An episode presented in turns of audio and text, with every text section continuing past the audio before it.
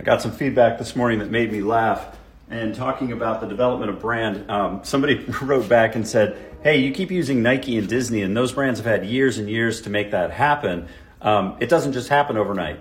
Yeah, the point is, if you don't start, it doesn't ever happen. And I think that point gets overlooked all the time. People are like, well, yeah, you know, we'll behave like Apple or Nike when when we're successful like Apple or Nike. If you don't start your story, no one's ever going to know your story. So the whole point of it is to say, look, figure out what it is that you stand for and start telling it now so that that time that's required for you to become known for that thing that you want to become known for has a chance to germinate. Um, otherwise, it's not ever going to.